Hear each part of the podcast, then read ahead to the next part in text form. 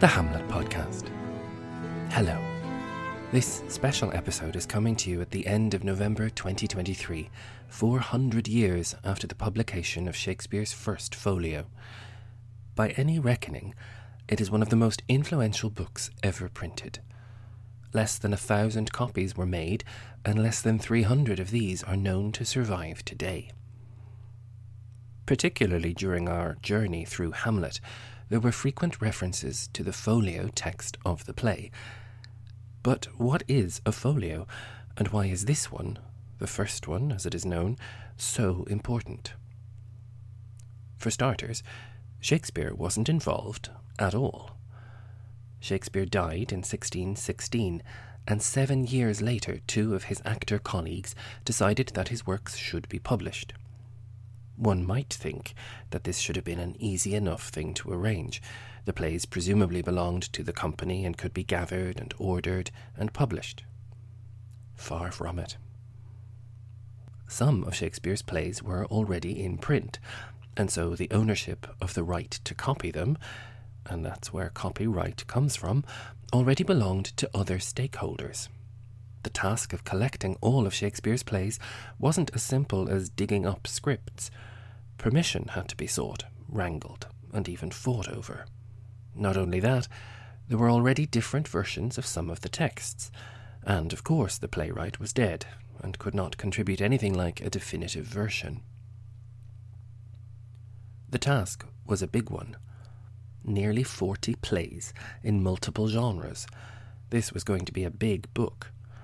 Even today, the complete works of Shakespeare insofar as we can ever give this name to any collection, is a hefty volume. But in the 1620s, paper was a luxury commodity, and books were nowhere near as common as they are today. Printing a book that compiled this much material across over 900 pages was an extravagant idea, and it took a huge amount of enthusiasm and perseverance to make it happen. So, what is a folio? The word itself comes from Latin and then Italian and means a leaf or a sheet of paper. A book that is printed in folio means one that has only a single fold. So it's a large leaf of paper which would be folded down the middle, creating then four printable pages. Other printing options increased this number of folds. We are also familiar with the word quarto, which was a sheet that had two folds, dividing each side into four printable pages. Adding another fold, you would get octavo, which has eight. Printing in folio was the prestige option, a sign of expense and an indication of no small importance. The Gutenberg Bible is printed in folio, although, rather like this collection of Shakespeare's works, it has two columns of text per page. Even for these important pieces, paper was still very expensive. The two actors who had the profligate, crazy idea of publishing all of these plays together as a folio were John Hemmings and Henry Condell. We don't know an enormous amount about their acting lives, but they were both integral members of the Lord Chamberlain's men, later the King's men, and would have spent their professional lives acting in new plays by Shakespeare, Ben Jonson, and many others. One intriguing detail is that Hemmings seems to have been the liaison with the master of the revels, so he might have been something like the producer that arranged their royal performances, and it was to him that the money was sent, according to the records. I wish I could give you juicy details of who these two actors might have played in their various Shakespeare productions, but alas, what little we know is very sketchy. Their names were always high on the list, usually after Richard Burbage, but it's hard to know much more. Lucy Munro has written a brilliant book in the Arden Shakespeare in the Theatre series all about the King's Men, and it has as much detail about the acting life of Shakespeare's company as you can find anywhere. Condell and Hemmings will be remembered far more for their book than for the characters that they originated. This madcap notion to publish all of these plays must have seemed a bit strange. Shakespeare had died several years earlier. even as I think back to shows I myself worked on in 2016, I have to confess that they are a little hazy in my mind. I know that we are beset these days by a staggering increase in information, but it's really amazing to think of these men attempting to reconstruct and collect all of these plays that they had worked on in a world when there was so, so much less printing and paper and documentation. The plays they collected came, understandably, from a variety of sources. Some came from prompt books from the theatre, and others from manuscripts. Some came from published quarto texts of the plays that had made it into print already. One of the most complicated of all of them is Hamlet. As we so often encountered while we made our progress through the play, there are different versions of the script we have a variety of previously published quarto editions of the play, most influential of which is Q2, the second quarto. There's also one called the Bad Quarto. And then there's the text that shows up in the folio, which cuts some elements from Q2 but adds various others.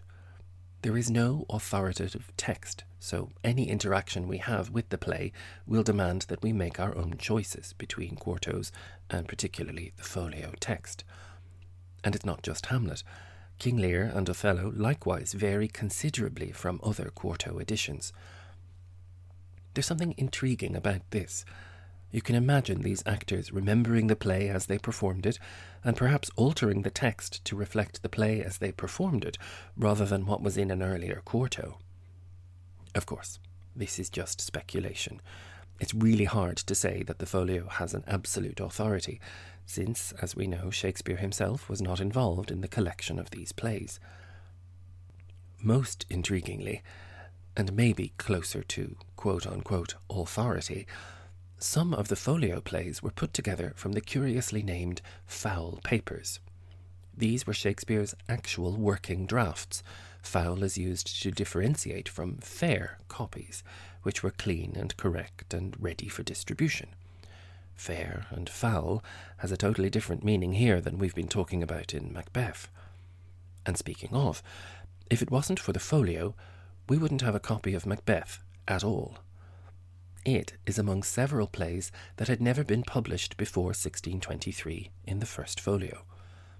Just to give you a sense of how important this book is, imagine a world in which none of the following plays survived The Tempest, the Two Gentlemen of Verona, Measure for Measure, The Comedy of Errors, As You Like It, The Taming of the Shrew, All's Well That Ends Well, Twelfth Night, The Winter's Tale, King John, Henry VI, Part 1, Henry VIII, Coriolanus, Timon of Athens, Julius Caesar, Antony and Cleopatra, Cymbeline, and Macbeth. About half of the plays we know by Shakespeare wouldn't have reached us if they weren't published in this book. It's mind boggling to think of that.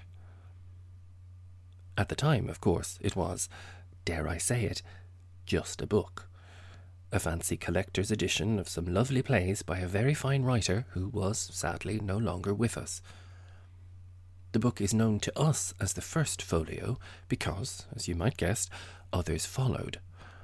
Over the next sixty years or so, the trade flourished, so that second, third, and fourth folios followed. Other plays were added, including Pericles, the major oversight omission from the first folio. The other plays, all attributed to Shakespeare at the time, include The London Prodigal, Locrine, Sir John Oldcastle, Thomas Lord Cromwell, and A Yorkshire Tragedy. None of these is still attributed to Shakespeare alone. But if you'd like a deep dive into these kinds of mysteries, the Shakespeare Apocrypha page on Wikipedia is a great place to start and it has even more stories to tell. Nowadays, if you want to buy a copy of the first folio, you might have a hard time. There are about 230 known copies, and about a third of these are at the amazing Folger Shakespeare Library in Washington, D.C. Understandably, a folio is far more than just a collector's item, it's a major piece of cultural history. There are copies owned in libraries and universities across the world, and of course, several are on display this year for the 400th anniversary of the print run that created them. In 2016, the 400th anniversary of Shakespeare's death, two copies of the first folio resurfaced and sold for astonishing sums of money. If I were a billionaire, I would certainly toy with the idea of owning one, even for the excitement of it. But I fear I'd be more concerned about the storage and security and proper care. They never really just belong to one of us, but to all of humanity. So I might buy one, but I'd probably give it back. The Shakespeare authorship question has made its way into public discourse in a variety of ways, not least in the bombastic film Anonymous that came out in 2011. Mark Rylance actually plays Henry Condell in the film, and the reconstruction of his performance in Henry V is the best part of the whole enterprise. It's worth watching the film just for that little moment. But what about this great story of the folio and its creation? Sadly, there isn't a film yet, but there is quite a lovely play. The Book of Will by Lauren Gunderson reconstructs the passion and the frustration that went into collecting the plays and remembering their author. It's a very charming piece, particularly its moving final scene in which the actors travel to Stratford to present a copy of their book to Shakespeare's widow, Anne Hathaway.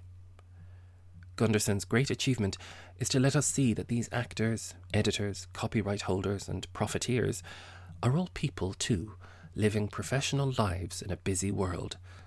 Less than a decade after his death, Shakespeare's shadow looms large even then, and his friends' eager efforts to protect his legacy are very touching. For this anniversary year, there have been some intriguing efforts to mark this big book's birthday.